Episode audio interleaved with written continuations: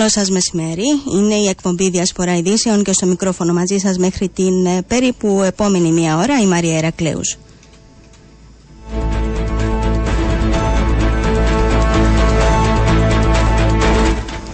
Μαζί μας και η Sita Business, ένα one-stop shop για κάθε επιχείρηση, ανεξαρτήτως μεγέθους ή τομέα δραστηριοποίησης που προσφέρει ένα μεγάλο φάσμα καινοτόμων και ολοκληρωμένων λύσεων για υπηρεσίες τηλεφωνίας, ίντερνετ, κινητής, cloud, δικτύωσης και τηλεόρασης.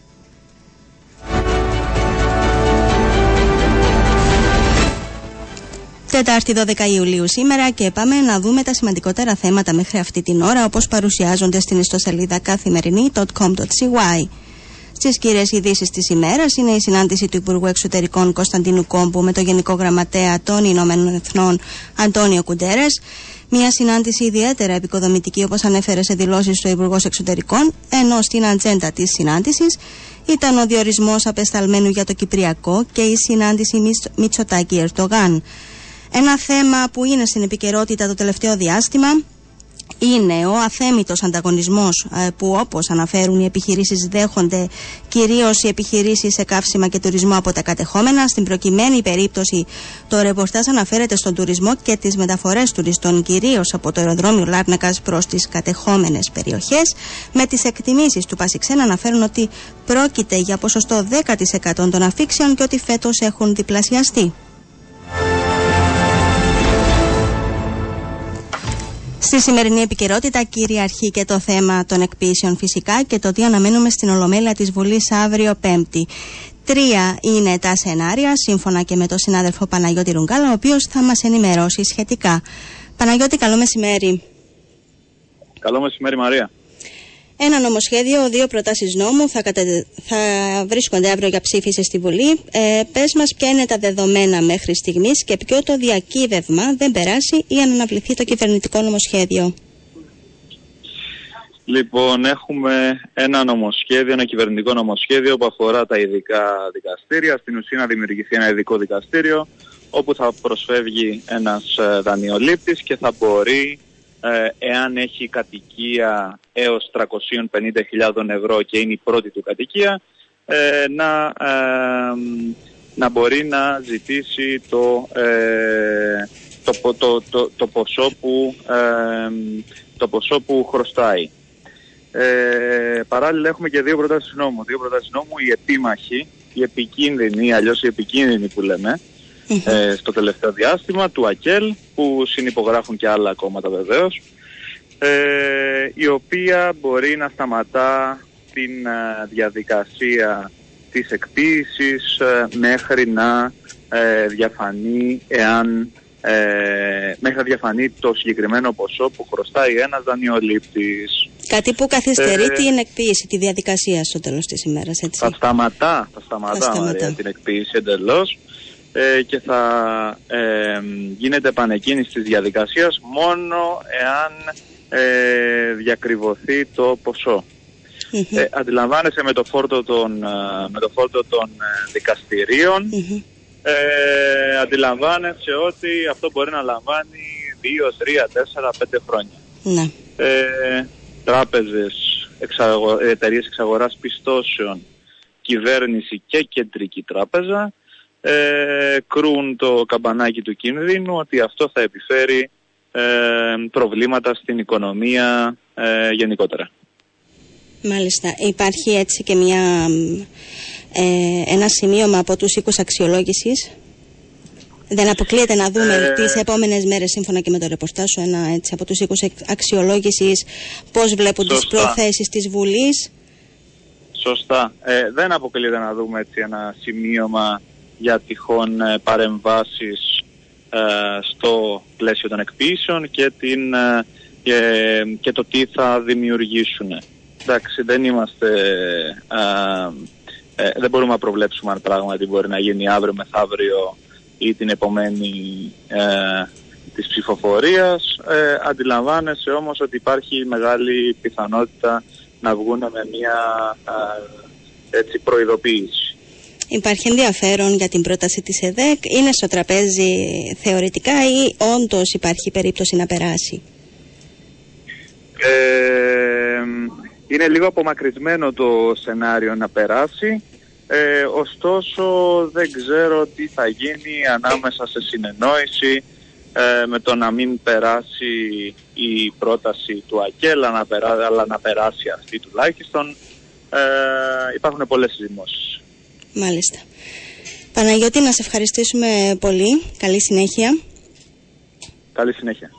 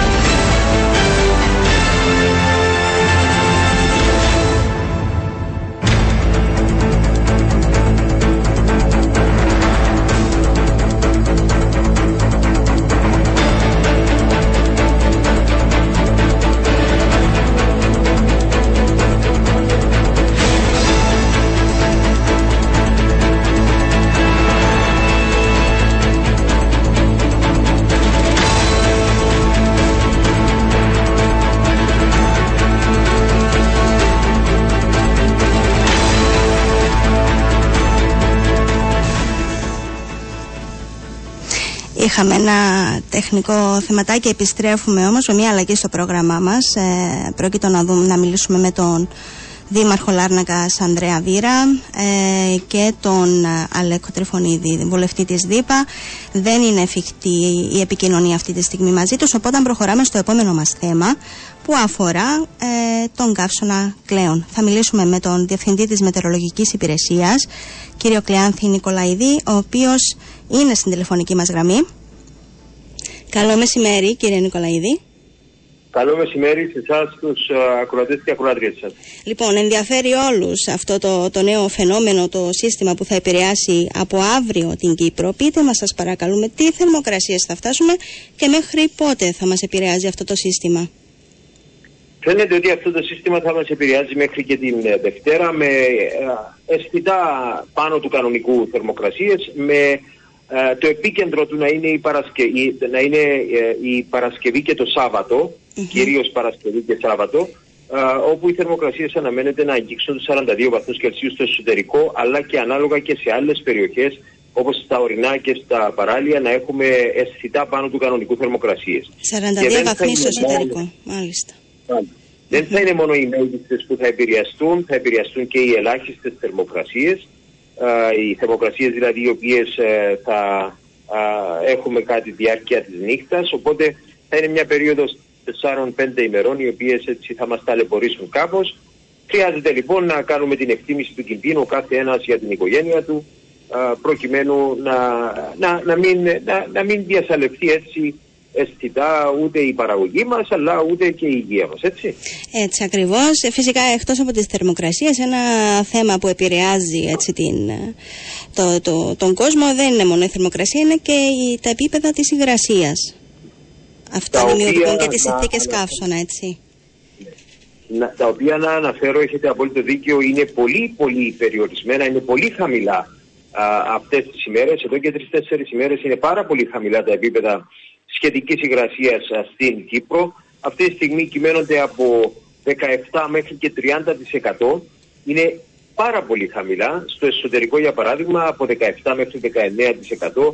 Στα παράλια από 21 μέχρι και 30%. Τα πιο έτσι υγρά, ας μου επιτραπεί ο όρος παράλια, είναι η περιοχή της Λεμεσού και η περιοχή της Πάφου, ενώ όλες οι άλλες περιοχές α, είναι πάρα, πάρα πολύ χαμηλή η σχετική υγρασία ακόμα και στα παράλια. Στο, στην περιοχή για παράδειγμα της ελεύθερης αμοχώστου γύρω στο 21% ενώ σε κάποιους σταθμούς λόγω της α, διεύθυνσης του ανέμου που είναι ανατολική ή νότιο-ανατολική έχει αυξηθεί κάπως η σχετική υγρασία. εάν η σχετική υγρασία κατά τη διάρκεια των, του κύματος των υψηλών θερμοκρασιών έχει ως αποτέλεσμα, ε, έχει, ε, ο αέρας αυτή την περίοδο έχει ως αποτέλεσμα να αυξηθούν τα επίπεδα της σχετικής υγρασίας τότε σε συνδυασμό με την η υψηλή θερμοκρασία θα οδηγήσουν σε σοβαρή δυσφορία ή σε επίπεδα καύσωνα. Αρκετές περιοχές του εσωτερικού και των παραλίων. Μάλιστα. Ε, είναι ένα φαινόμενο που πρώτη φορά κάνει την εμφάνισή του; Όχι. Όχι. Όχι, είναι συχνό φαινόμενο. Είναι Ενώ ο καύσωνα κλέον, του δώσαμε και το όνομα, ε, είναι κάτι καινούριο ή πρώτη φορά επηρεάζει την Κύπρο; Λοιπόν, ε, επειδή επηρεάσε και αρκετές περιοχές της Νότιας και περιοχές ε, της α, ε, Νότιας α, Χερσονήσου του Έμου, αλλά θα επηρεάσει και εμάς. Και για μεγάλο χρονικό διάστημα κρίθηκε σκόπιμο να του δώσουμε ονομασία ως αποτέλεσμα και της κοινής συνεργασίας ονοματοδοσίας Κύπρο-Ελλάδος-Ισραήλ προκειμένου να γίνει έτσι πιο έτσι ας την πούμε εμφαντικό, να είναι πιο εμφαντικό ως φαινόμενο για να του δοθεί και η ανάλογη σημασία. Μάλιστα.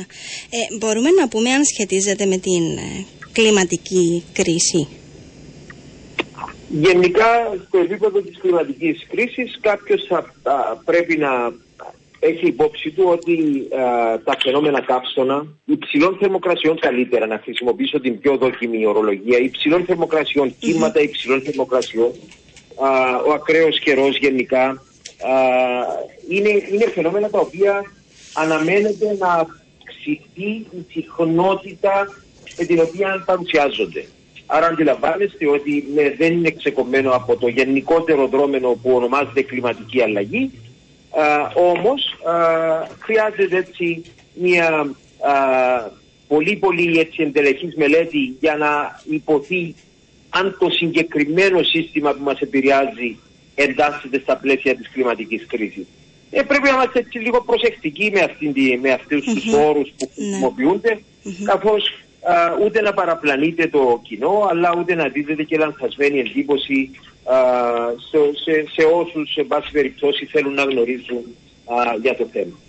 Ε, μπορείτε να μας δώσετε έτσι μια πρόβλεψη για το πώς θα κινηθεί γενικότερα το καλοκαίρι και οι επόμενοι μήνες; Ενώ έτσι, Ιούλιος, ε, Αύγουστος πώς θα κινηθεί; Ε, έχουμε την αλλαγή από φαινόμενο Λανίνας σε φαινόμενο Ελνίνιο στην, στην σημερινή ζώνη του Ειρηνικού ωκεανού, στις αυτες του Περού, έτσι, το ναι. οποίο είναι ένα φαινόμενο που επηρεάζει πλανητικά το κλίμα, έχει επιπτώσεις σε ολόκληρο τον πλανήτη. Ξέρετε, η θερμοκρασία της θάλασσας είναι ένας παράγοντας ο οποίος έχει τεράστια σημασία ναι. στην εξέλιξη, στην αλληλεπίδραση ωκεανού και ατμόσφαιρας και στην εξέλιξη του κλίματος.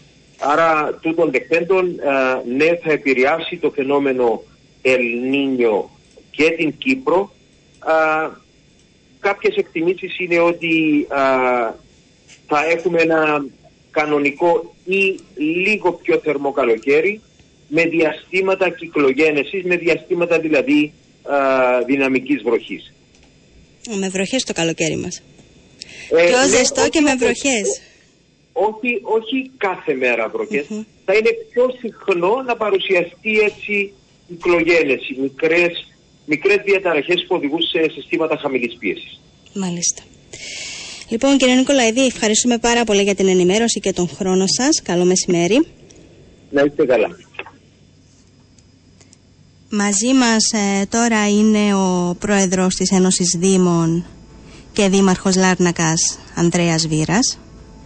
Καλό μεσημέρι κύριε Βύρα. Καλό μεσημέρι.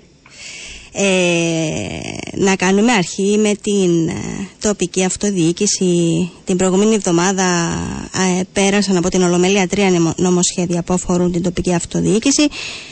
Μπορούμε να πούμε ότι είναι όλα έτοιμα για την εφαρμογή της μεταρρύθμισης ή υπάρχουν κάποιες εκκρεμότητες; Εντάξει, να πεις ότι είναι όλα έτοιμα είναι μεγάλη κουβέντα ναι. που δεν θα ήταν και λογική κουβέντα να πεις δεδομένου ότι έχουμε σχεδόν ακόμα ένα χρόνο mm-hmm. μέχρι την εφαρμογή της μεταρρύθμισης. Ε, θέλουμε να γίνουν πάρα πολλά. Πρέπει να γίνουν πάρα πολλά για να πούμε αυτή. Ναι. Τι μένει να γίνει; Δεν αντιλαμβάνεστε ότι ο προγραμματισμός είναι να είμαστε έτοιμοι 1η Ιουλίου του 2024. Mm-hmm. Άρα αντικειμενικά δεν θα μπορούσαν να είμαστε έτοιμοι από την 1η Ιουλίου του 2023. Έχουν πάρα πολλά πράγματα να, να γίνουν ε, σε όλους τους τομείς που αφορά η μεταρρύθμιση και στα θέματα προσωπικού και στα θέματα προπολογισμών, στα θέματα μηχανογράφησης, ε, στα θέματα οργάνωσης του νέου οργανισμού που είναι ίσως και πιο σημαντική αλλαγή, η δημιουργία του νέου παρτιακού οργανισμού που θα αναλάβει τη διαχείριση των Ναι. συμβουλίων αποχαιρεύσεως, ιατροπρομήθειας, αλλά το κυριότερο της αδειοδότησης, που εκεί σε αυτό το σημείο, εκεί αυτού του οργανισμού, κυρίως στο τομέα της αδειοδότησης, είναι ο τομέας που θεωρώ ότι ε, υπάρχουν μεγαλύτερες εκκρεμότητες και πρέπει να πάρθουν κάποιες αποφάσεις σύντομα για τη στελέχωση, για το πώς θα λειτουργήσει, πώς θα γίνει η μετάβαση ε, από τους Δήμους προς τον επαρχιακό οργανισμό, ποιο προσωπικό θα στελεχώσει αυτόν τον οργανισμό. Αυτό το κομμάτι είναι αυτό που θεωρώ εγώ ότι ε, πρέπει να δώσουμε λίγη περισσότερη προσοχή για να είμαστε έτοιμοι. Είναι διαδικαστικές οι εκκρεμότητες που υπάρχουν, ή υπάρχουν Όχι, έτσι; δεν είναι, είναι, α, εντάξει, δεν είναι θέμα διαδικαστικές μόνο, είναι ουσιαστικές. Ε, εκκρεμότητες, ποιος θα στελεχωθεί. Υπάρχουν πώς- αντιδράσεις για το. Όχι, κάποιες το, διαφωνίες. αντιδράσεις δεν θεωρώ ότι υπάρχουν σοβαρές αντιδράσεις. Ε, υπάρχουν κάποιες διαφορετικές εκτιμήσεις για το Μάλιστα. αν παραδείγματος χάρη ε, ο Δήμος θα μπορεί υποχρεωτικά να στείλει τους υπαλλήλους που είναι σήμερα στις αδειοδοτήσεις σε αυτόν τον οργανισμό. Ή θα είναι με, με υπηρεσίες, δηλαδή θα είναι υπαλλήλοι του Δήμου και θα προσφέρουν υπηρεσίες. Αν πει Μμμ. κάποιος υπαλλήλος δεν πάω τι γίνεται. Ε, υπάρχουν διαφορετικές εκτιμήσεις. Ε, Το Υπουργείο λέει Α, η Συντεχνία λέει Β και γενικά υπάρχει, αλλά δεν είναι κάτι το οποίο ε, ενώ θέλω να πω ότι είναι σοβαρό που δεν λύνεται ή είναι τεράστιες διαφορές. Αλλά ακριβώς σε αυτό το κομμάτι πρέπει άμεσα να πάρθουν κάποιες αποφάσεις για να προχωρήσουν προς υλοποίηση έτσι ώστε να είμαστε έτοιμοι τον Ιούλιο του 24. Για τα υπόλοιπα πάλι υπάρχουν εκκρεμότητες, αλλά θεωρώ ότι γίνεται δουλειά, γίνεται προσπάθεια, γίνονται οργανογράμματα, λειτουργούν οι επιτροπές, λειτουργούν οι ομάδες. Η ομάδα από το Υπουργείο που κάνει αυτή τη δουλειά είναι αρκετά ξεχάλα άτομα τα οποία δουλεύουν πάρα πολύ σε συνεργασία με όλους τους εμπλεκόμενους. Θεωρώ ότι δεν υπάρχει τίποτα που δεν θα το... Δεν, αν υπάρχει η διάθεση και η βούληση που δεν θα απολαύουμε μέχρι την πρώτη Ιουλίου του 24. Ωραία, πολύ σημαντικό αυτό. Ε, να πάμε τώρα στη Λάρνακα συγκεκριμένα. Η πόλη γενικότερα βρίσκεται σε τροχιά ανάπτυξης. Είναι κάτι το οποίο έχουμε συζητήσει, έχετε μιλήσει γι' αυτό αρκετές φορές, έχει αναδειχθεί αρκετές φορές. Ε, βεβαίως ε, το μεγαλύτερο έργο το οποίο είναι σε εξέλιξη αυτή την περίοδο είναι οι εργασίες ε, στη Μαρίνα και το λιμάνι της πόλης. Ε, Μπορείτε να μας δώσετε την εικόνα πώς προχωρούν, πώς προχωρεί αυτό το έργο; Εντάξει, ε, αυτή τη στιγμή σε Λάρνακα υπάρχουν διάφορες αναπτύξεις. ε, και από το κυρίως, Δήμο ε, βεβαίως, ναι. Και από το Δήμο πάρα πολλά έργα. Αυτή τη στιγμή ε, μέχρι το τέλος του χρόνου και τους πρώτους meses του 24 θα έχουμε ξεκινημένα γύρω στα 15 νέα έργα μαζί με το Συμβούλιο Αποχέτευσης σε αντιπλημμυρικά έργα ουσίας, αλλάξει όλων των εμπορικών κέντρων της πόλης ε, με πλακόστρωτα, με σκίαση, με δέντρα, ε, πολοδομικά έργα, λεωφόρους γρήγορα γενική γράφηση το ΒΑΚ και πάρα πολλά πα- πάρκα. Ε, θα είναι τα επόμενα 2-3 χρόνια Λάρνακα ε, θα ε, γίνουν εκατοντάδων εκατομμυρίων έργα τα οποία Μμμ. είμαι σίγουρος ότι θα συνεχίσουν αυτήν την ανάπτυξη αλλά και να δώσουμε το μήνυμα ότι η Λάρνακα πλέον δεν θα έχει να ζηλέψει τίποτα από κάποια, οποιαδήποτε άλλη πόλη και της Κύπρου αλλά και της ε, περιοχής. Να Ε, σταθούμε όσον λίγο. αφορά τα- Ν- Ναι. ναι. Όσον αφορά τα δύο μεγάλα έργα αυτά, το λιμανιού Μαρίνας, ε, είμαστε στο στάδιο της αδειοδότησης της πρώτης φάσης του λιμανιού. Ε, σύντομα βγαίνουν οι πολεοδομικές ε, των πρώτων κτηρίων των οποίων θα χτιστούν. Ε, έχει τελειώσει η περιβαλλοντική έτσι, εκτίμηση. Ε, θεωρώ ότι μέχρι τον Οκτώβρη, Νιόβρη, θα, μέχρι το τέλος του χρόνου θα είναι εκδομένες όλες και οι οικοδομικές άδειες της πρώτης φάσης και του master plan και των δρόμων που πρέπει να γίνουν αλλά και των πρώτων κτηρίων. Μμμ. Και η διαδικασία που έχουμε από τους επενδυτές είναι ότι μέσα στο Μάρτιο, Απρίλιο του 2024 θα ξεκινήσουν τα μεγάλα έργα της ανάπτυξης. Μμμ. Το Υπάρχει άλλο όμως μεγάλο- μια καθυστέρηση έτσι που, που αποδίδεται αυτή η Εντάξει, υπάρχει καθυστέρηση; καθυστέρησης, η βάση του συμβολέου δεν υπάρχει καθυστέρηση. Μάλιστα. Η βάση του συμβολέου που έχουν υπογράψει οι επενδυτές δεν παρατηρείται μέχρι σήμερα καθυστέρηση, όπως μας έχει αναφέρει και το ε, Υπουργείο Μεταφορών. Μμμ. Ε, ορίζοντας η υλοποίηση της πρώτης φάσης είναι πέντε χρόνια. Ε, έχασαν ήδη τον πρώτον, έχουν μείνει τέσσερα χρόνια. Αυτοί μας διαβεβαιώνουν ότι εντός των χρονοδιαγραμμάτων θα τελειώσουν. Θα οι- τελειώσουν. Μάλιστα. Ναι, Υπάρχει από αυτή η εκεί και πέρα διαβεβαίωση. Μμμ. Παρακολουθούμε το έργο. Εντάξει, ήταν και οι συνθήκες δύσκολε. Πόλεμος στην Ουκρανία, η τεράστια αύξηση των υλικών. Ε, δεν θέλουμε και εμείς να, να μην λαμβάνουμε υπόψη Μμμ. για τις συνθήκες της αγοράς, αλλά είναι έργο που περιμένουμε.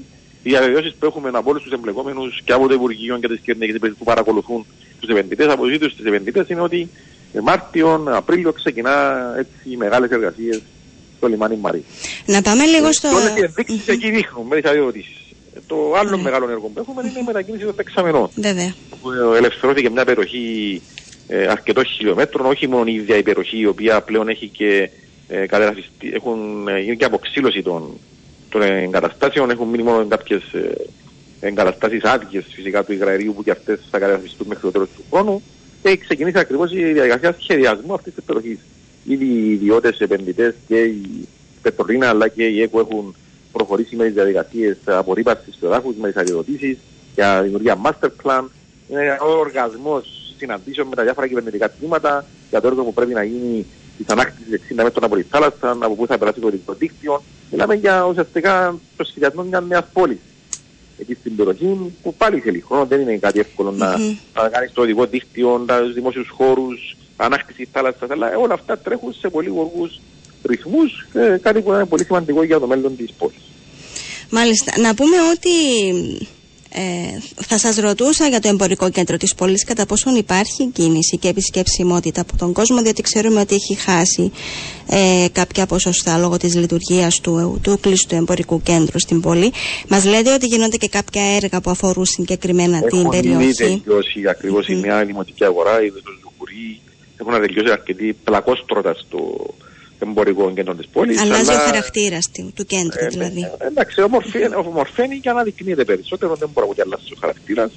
Θέλω να πω ότι τον uh, Σεπτέμβριο uh, ήδη είμαστε στο τελικό στάδιο ρήμαση, έχουν έρθει και τα έγγραφα προσφορών για ένα έργο γύρω στα 8 εκατομμύρια ΦΠΑ, το οποίο όλο το εμπορικό κέντρο της πόλης, όλοι οι Ερμού, όλοι οι Δίνο Κιτίο, όλοι οι παράδρομοι προς τη θάλασσα θα αλλάξουν μορφή, θα γίνουν με μεγάλα πεζοδρόμια, πλάκε, θα χρειαστεί πράσινο, θα μπουν σκίαση, σύγχρονος αστικός εξοπλισμός. Ε, που θεωρώ ότι με όλα αυτά τα έργα που γίνονται και το γεγονός ότι το κέντρο της Λάρνακα σημαίνει ιδιαιτερότητα αν είναι δίπλα από τη θάλασσα, δίπλα από τα ξενοδοχεία, δηλαδή είναι συνηθισμένο με τη ζωή του Λαρνακία, θεωρώ ότι θα, όχι μόνο θα αντέξει, αλλά θα έρθει η ώρα η οποία θα αναπληρώσει και τον κόσμο τον οποίο έχασε λόγω λειτουργίας του μόλ, αλλά θα είναι και μια έτσι πάρα πολύ όμορφη περιοχή και για ψώνισμα και για διασκέδαση, αλλά και ένας τόπο που συνδέεται με όλα τα σημεία της πόλης. Ένα θέμα που απασχολεί αρκετόν κόσμο και ιδιαίτερα νεαρά ζευγάρια και οικογένειες είναι το θέμα της της ε, στέγασης, της κατοικίας, των ψηλών ενοικίων ε, και του κόστους, ε, τέλος πάντων, του ψηλού κόστους. Ε, υπάρχει κάποια πρωτοβουλία από πλευράς του Δήμου για να διασφαλιστεί κατά κάποιον τρόπο και στο μέτρο του δυνατού. Είναι ένα πολύ, είναι ένα πολύ μεγάλο θέμα αυτό, ναι. το οποίο μπορεί να πεις ότι ο Δήμος μπορεί να το λύσει από μόνος του. Σίγουρα ο Δήμος δεν μπορεί να το λύσει από μόνος του. Ε, αλλά σίγουρα υπάρχουν αρκετές πρωτοβουλίες τόσο προς την κατεύθυνση έργων με τον ΚΟΑΧ, ήδη έχει εξαγγελθεί και έχει ήδη καταδεθεί ο Θεμέλιος Λίγος και προχωρά με ένα συγκρότημα κατοικιών γύρω στις 32 του ΚΟΑΧ, αλλά σε γη την οποία αποκτήθηκε από τον Δήμο σε πολύ καλή τιμή πριν αρκετά χρόνια και βοηθούμε αυτή την ανάπτυξη του ΚΟΑΓ στην, στην πόλη μας. Έχει προταθεί στον ΚΟΑΓ και άλλα οικοπαίδα έτσι ώστε να αναπτυχθούν ε, και άλλες τέτοιου είδους ε, πρωτοβουλίες ε, και προσιτών ενίκειων καθώς επίσης και στον νέο κύκλο των διαφορετικών ένα από τα έργα του Δήμου που θα γίνουν θα είναι ακριβώς η ανέγερση ε, μονάδων ε, στέγασης είτε πολυκατοικίες είτε σπίτια τα οποία θα διαθέτονται σε χαμηλών ενίκειων σε κόσμο που έχει πραγματική ανάγκη. Αλλά και το θετικό που υπάρχει στη Λάρνα είναι ότι υπάρχουν αρκετές τριόροφε, τετρόροφε και πενταόροφε πολυκατοικίες, τις οποίες δίνουμε κάποια έτσι, βοήθεια, κάποιες διευκολύνσεις που διατηρούν ακόμα οι τιμές σε επίπεδα τα οποία μπορεί να αποκτηθούν από έναν ζευγάρι, να πούμε, με μέσα εισοδήματα. Κάτι που προσπαθούμε να διατηρήσουμε με αυτούς τους εργολάβους που στείλουν στη Λάρνακα με, διάφο, με διάφορους τρόπους, έτσι ώστε ακριβώς να υπάρχει επιλογή η οποία ίσως σε άλλες πόλεις δεν υπάρχει. Mm-hmm. Είναι πολύ σημαντικό αυτό. Κύριε Βίρα, θα ήθελα να σας ρωτήσω και κάτι τελευταίο πριν κλείσουμε. Ναι. Ε, κατά πόσον στις επερχόμενες εκλογές εσείς ε, σκοπεύετε έτσι, ε, θέλετε να επαναδιεκδικήσετε τη Δημαρχία της Λάρνακας; Εντάξει, αυτό που έχω πει πάρα πολλές φορές. Καταρχάς, δεν πρέπει να βάλουμε τον κόσμο σε μια προεκλογική περίοδο ένα χρόνο πριν τις εκλογές. Δηλαδή, νομίζω ότι τον κόσμο να ξεκουραστεί λίγο από τι προεδρικές και από όλες αυτές τις συνεχόμενες εκλογικές διαδικασίες. Έχουμε πάρα πολλά πράγματα να κάνουμε ε, αυτόν τον ένα χρόνο και εγώ έμαθα να λέω ότι στη ζωή και στην πολιτική ποτέ μην λες ε, ότι έχω πάρει αποφάσεις όταν έχει τόσο μεγάλο χρονικό διάστημα. Ε, Υπάρχουν έργα πάντως που είναι τρέχουν, έχουν έργα τα οποία να κάνουμε, αλλά δεν ξέρεις ποτέ πώς θα είναι τα πράγματα σε τρεις, σε πέντε, έξι μήνες. Ε, αλλά θέλω να πω ότι έχω πει πάρα πολλές φορές ότι μια θητεία δεν είναι αρκετή.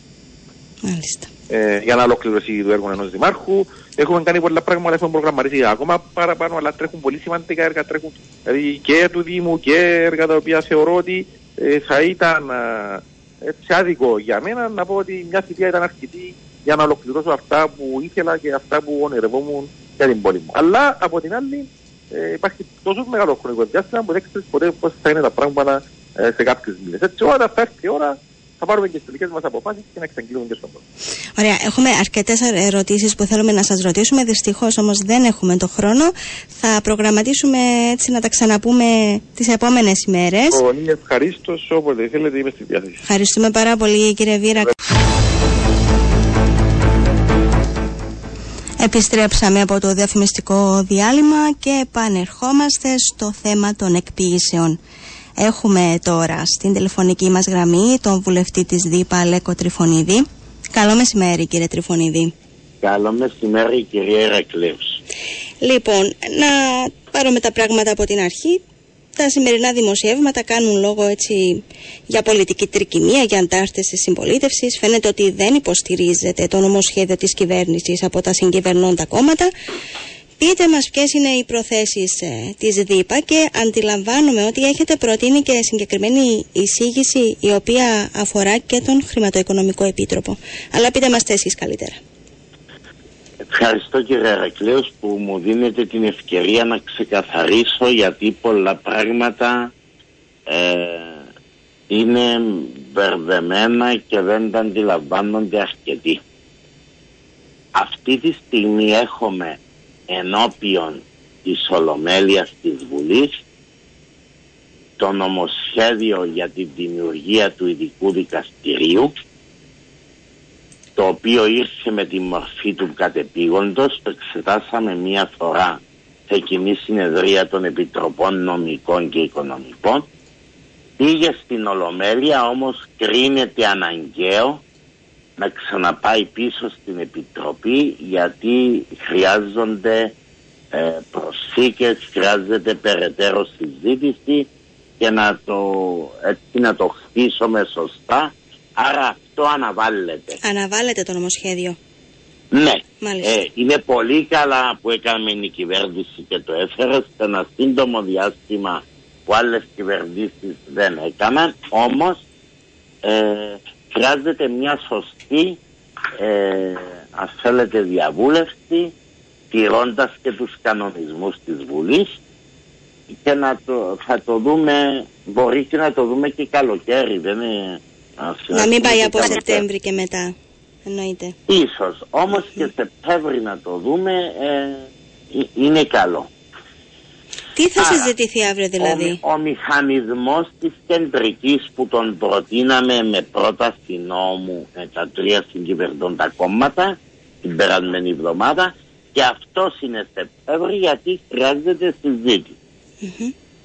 Άρα μένουν στην Ολομέλεια η πρόταση του κυρίου Σιζόπουλου και η επίμαχη πρόταση νόμου ε, που δίνει το δικαίωμα να πάει ο δανειολήπτης στο δικαστήριο να αμφισβητήσει το χρέος, τις παράνομες χρεώσεις και τα κριτικές ρήτρες.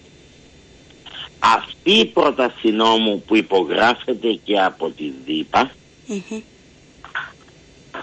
ο πρόεδρος της Δημοκρατίας λέει ότι με βάση τους κινδύνους που του αν θέλετε του υποδεικνύουν η Κεντρική Τράπεζα και το Υπουργείο Οικονομικών ότι θα είναι οριζόντια η αναστολή εκπίσεων. Ναι. Εμείς διαφωνούμε με αυτά και με τους κινδύνους και το αναδείξαμε γιατί τα 23 από τα 26 δις είναι στις εταιρείες διαχείρισης δανείων και δεν επηρεάζουν τις τράπεζες. Εν πάση όμως περιπτώσει, επειδή ο πρόεδρος της Δημοκρατίας ήταν σαφέστατος ότι θα το αναπέμπτει. Εμείς σκεφτόμενοι τους πολίτες, τον κόσμο και την, αν θέλετε, την, ε, τη δινή θέση που ευρίσκεται, σκεφτήκαμε και υποβάλαμε και επεξεργαστήκαμε εναλλακτικούς τρόπους ούτως ώστε ο πολίτης να αποτείνεται για να αμφισβητεί όλα αυτά που είχαμε πει προηγουμένως. παράνομες χρεώσεις, κατακριστικές ρήτρες και πολλά άλλα. Η σκέψη που κάναμε και μπήκε κάτω σε ένα πλαίσιο πολιτικής είναι να διευρύνουμε το θεσμό του χρηματοοικονομικού επιτρόπου. Σημειώνω εδώ ότι ως δίπας συνεργασία αυτό ή την προσπάθεια την έχουμε υποβάλει και με πρόταση νόμου εδώ και ανάμιση χρόνο αλλά κάποιες δυνάμεις δεν επέτρεπαν να συζητηθεί. Τώρα συζητείτε. Ο θεσμός του χρηματοοικονομικού επιτρόπου εφαρμόζεται σε όλη την Ευρώπη και δει στην Ελλάδα πολύ ε, αν θέλετε διευρυμένα προσφάτως όπου με μία εξοδικαστική διαδικασία χωρίς να επηρεάζει κανένα οι πολίτες θα αποτείνονται είτε για μεσολάβηση και θα είναι δεσμευτικές οι αποφάσεις του είτε για αφισβήτηση χρέους, παράνομες ρήτρες και όλα αυτά που έχουμε μπει προηγουμένως. Η Αυτό θα απόφαση συζητηθεί του στη Βουλή. Χρηματοοικονομικού Επιτρόπου θα μπορεί να παρουσιαστεί από, στο δικαστήριο από τους πολίτες ενώπιον του δικαστή για να, ως τεκμήριο για να αποδείξει ότι έχει παράνομες χρεώσεις. Επιπρόσθετα θα αναδιοργανώσουμε το γραφείο του Επιτρόπου τόσο σε ποιότητα προσωπικού όσο και σε ποσότητα και την ψηφιοποίησή του ούτως ώστε αυτός ο θεσμός του χρηματοοικονομικού επιτρόπου να αποτελεί ένα βασικό πυλώνα που μπορεί να αποτείνεται ο κόσμος να είναι αξιόπιστος, φερέγγιος, πραγματιστικός και σύντομος.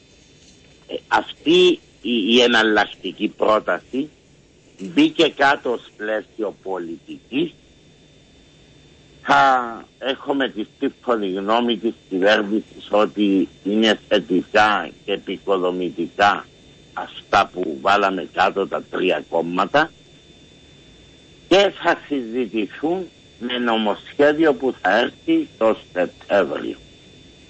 Διότι πρέπει να μπουν κάτω σε νομοσχέδιο.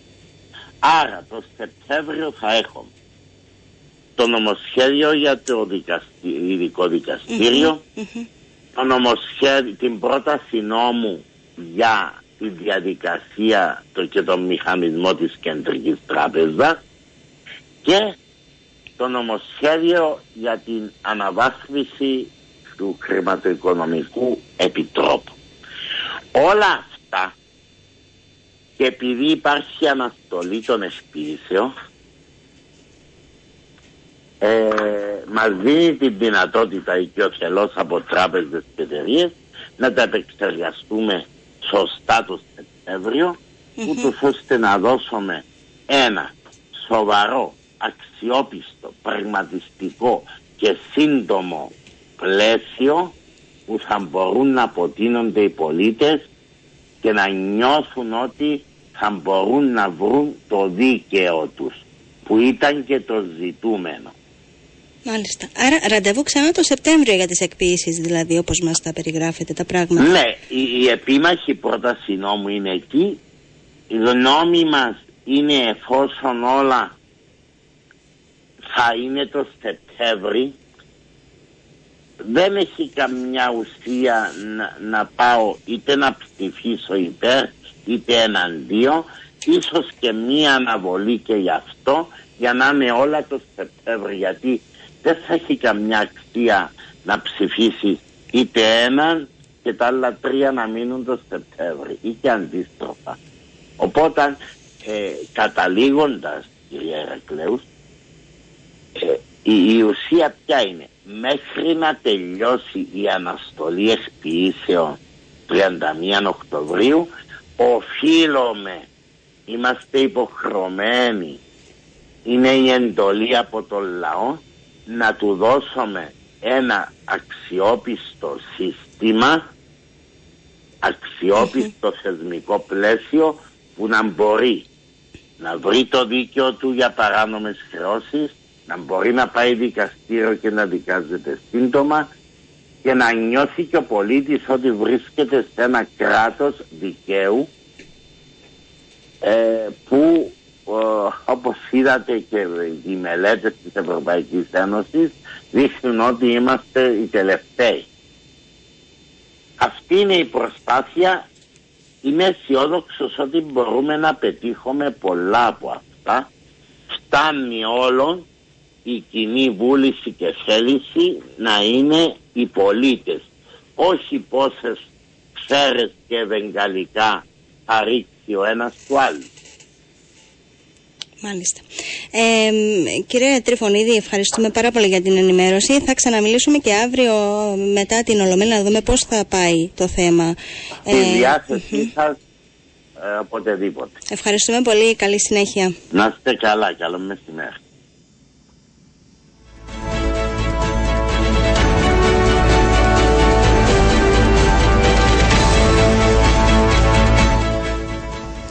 Στην τηλεφωνική μας γραμμή έχουμε τώρα τον εκπρόσωπο τύπου της αστυνομίας κύριο Χρήστο Ανδρέου. Κύριε Ανδρέου, καλό μεσημέρι. Καλό μεσημέρι κύριε Ερακλής. Ευχαριστούμε που μας περιμένατε να τελειώσουμε από την κουβέντα μας. Θέλουμε να σας ρωτήσουμε αρκετά πράγματα. Να κάνουμε αρχή με τις ε, απάτες με θύματα ηλικιωμένους είναι ένα συχνό φαινόμενο τους τελευταίους μήνες και είχαμε και την ε, περίπτωση απόσπασης χρημάτων 255.000 ε, ευρώ συγκεκριμένα από ηλικιωμένοι με χρησιμοποιώντας έτσι ένα διαφορετικό τέχνασμα. Θα θέλαμε να μας ενημερώσετε πού βρισκόμαστε, πού βρίσκονται οι έρευνες σε σχέση με αυτές τις ε, υποθέσεις.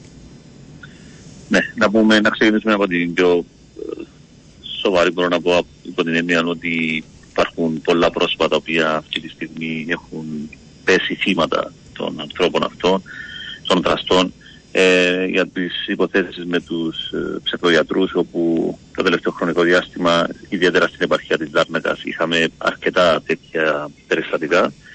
Ε, να πούμε όμως ότι για το συγκεκριμένο θέμα ε, είχαμε και παλαιότερα τέτοιες υποθέσεις ξεκινώντας από τη Λευκοσία κατά την περσινή χρονιά. Είχαμε 16 τέτοιες υποθέσεις περιλαμβανόμενες και απόπειρες αλλά και αποσπάσεις. Να πούμε ότι στη Λευκοσία έχουν ε, έχει συλληφθεί ένα πρόσωπο και έχουν καταχωρηθεί ενώπιον δικαστηρίου τέσσερις υποθέσεις. Ενώ ακόμα πιο παλαιότερα είχαμε την, στην ΠΑΦ ακόμα δέκα τέτοιε υποθέσεις, όπου ένα πρόσωπο ηλικίας 35 ετών έχει συλληφθεί και έχει ήδη καταδικαστεί σε 18 μήνες φυλάκιση. Τώρα, όσον αφορά την πρόσφατη στην επαρχία της Λάρνακα, να πούμε ότι τους τελευταίους ε, μήνες είχαμε πέραν των 50 υποθέσεων που αφορούσαν απόπειρες. Δυστυχώς τι τέσσερις από αυτές ε, θύματα είχαν πιστεί και είχαν δώσει χρηματικά ποσά και σε όλες τις περιπτώσεις θύματα ήταν ε, ηλικιωμένες γυναίκες ε, όπου οι δράστες τις είχαν πείσει και είχαν δώσει αυτά τα χρηματικά ποσά. Για τις υποθέσεις αυτές έχουν συλληφθεί αρχικά δύο πρόσωπα τα οποία έχουν προφυλακιστεί, ένα τρίτο στη συνέχεια και πριν σήμερα, πριν από λίγο, συλληφθήκε και τέταρτο πρόσωπο, mm-hmm. ένας 47χρονος, ο οποίος ε, συνελήφθηκε στη βάση δικαστικού εντάλματος για τις υποθέσεις αυτές.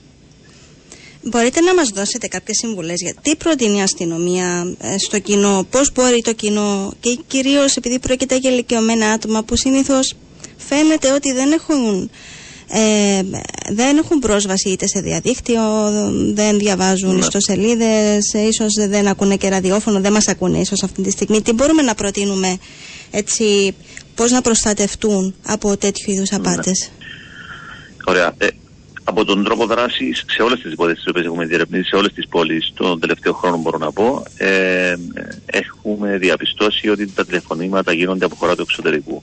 Τα πρόσωπα τα οποία έχουν συλληφθεί στην Κυπριακή Δημοκρατία είναι πρόσωπα τα οποία φαίνεται να συνεργάζονται με τους δράστες, με, τους, με τον εγκέφαλο βασικά και ε, μεταβαίνουν στους χώρους για να παραλάβουν απλά, απλά τα χρήματα. Ε, να πούμε επίσης ότι ε, εμείς καλούμε τον κόσμο να είναι προσεκτικό, να είναι υποψιασμένο. Παρά τις συλλήψεις που έχουν γίνει, εμείς πιστεύουμε ότι ενδεχομένως στο επόμενο χρονικό διάστημα να υπάρξουν και άλλες τέτοιες ε, περιπτώσεις, οπότε καλούμε τον κόσμο, όπως έχω πει, να είναι πολύ προσεκτικό.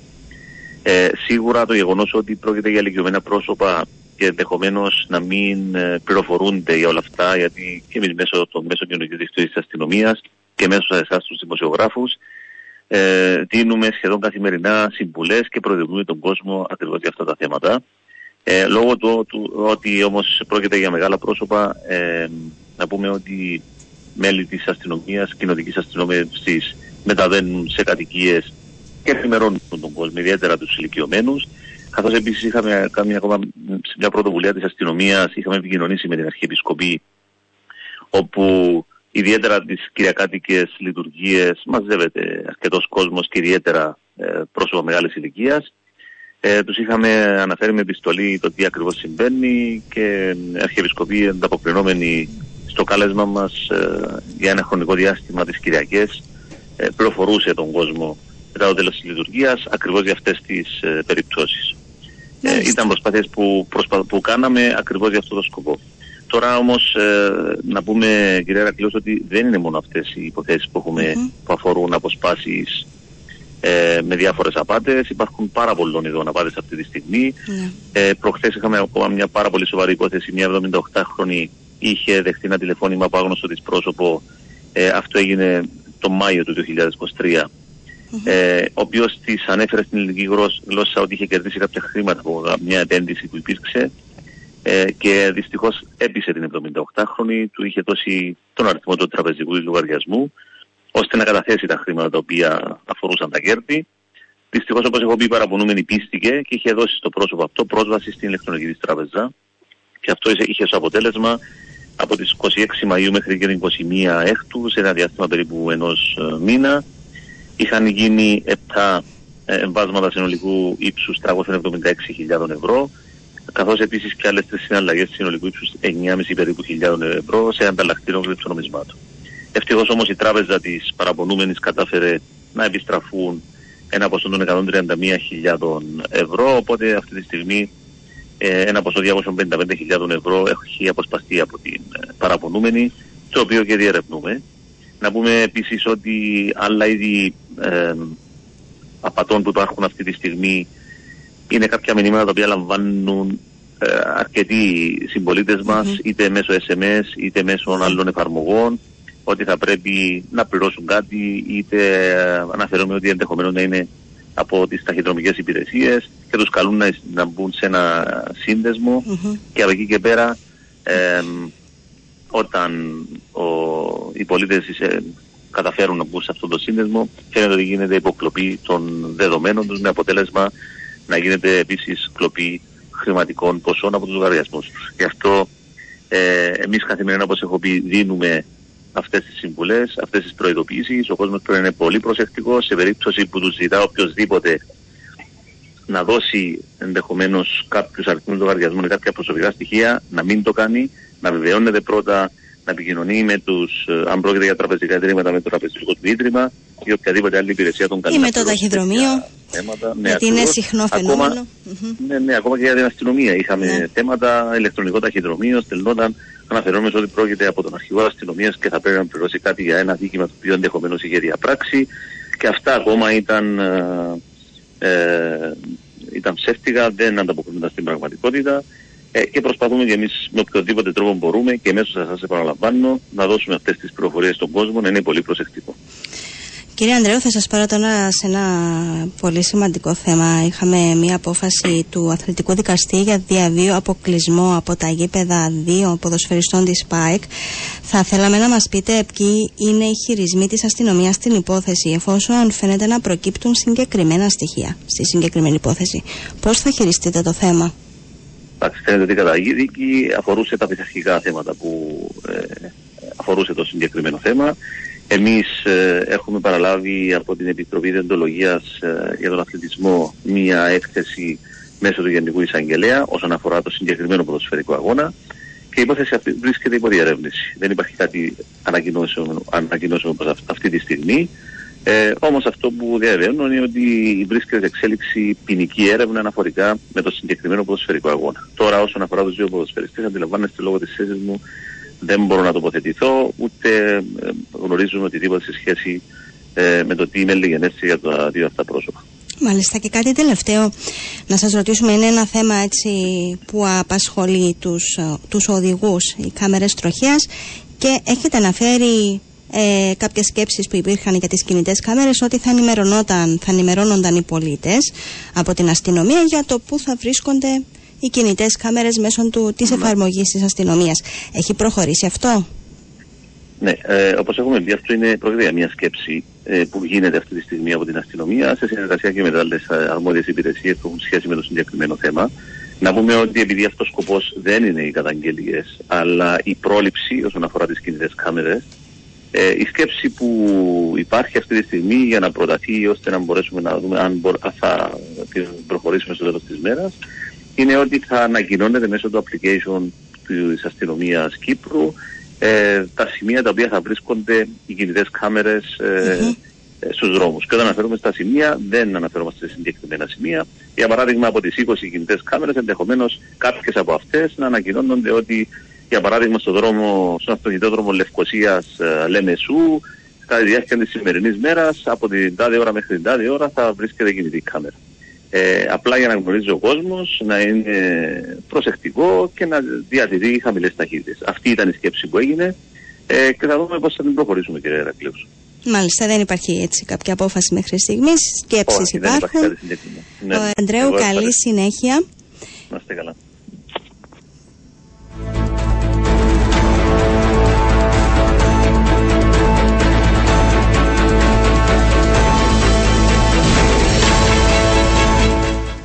Κάπου εδώ φτάσαμε στο τέλος της ε, σημερινής εκπομπής Διασπορά Ειδήσεων. Μείνετε συντονισμένοι στο Sport FM, ακολουθεί δελτίο ειδήσεων και πολλές πολλές αθλητικές ειδήσεις. Ευχαριστούμε πολύ. Καλό υπόλοιπο.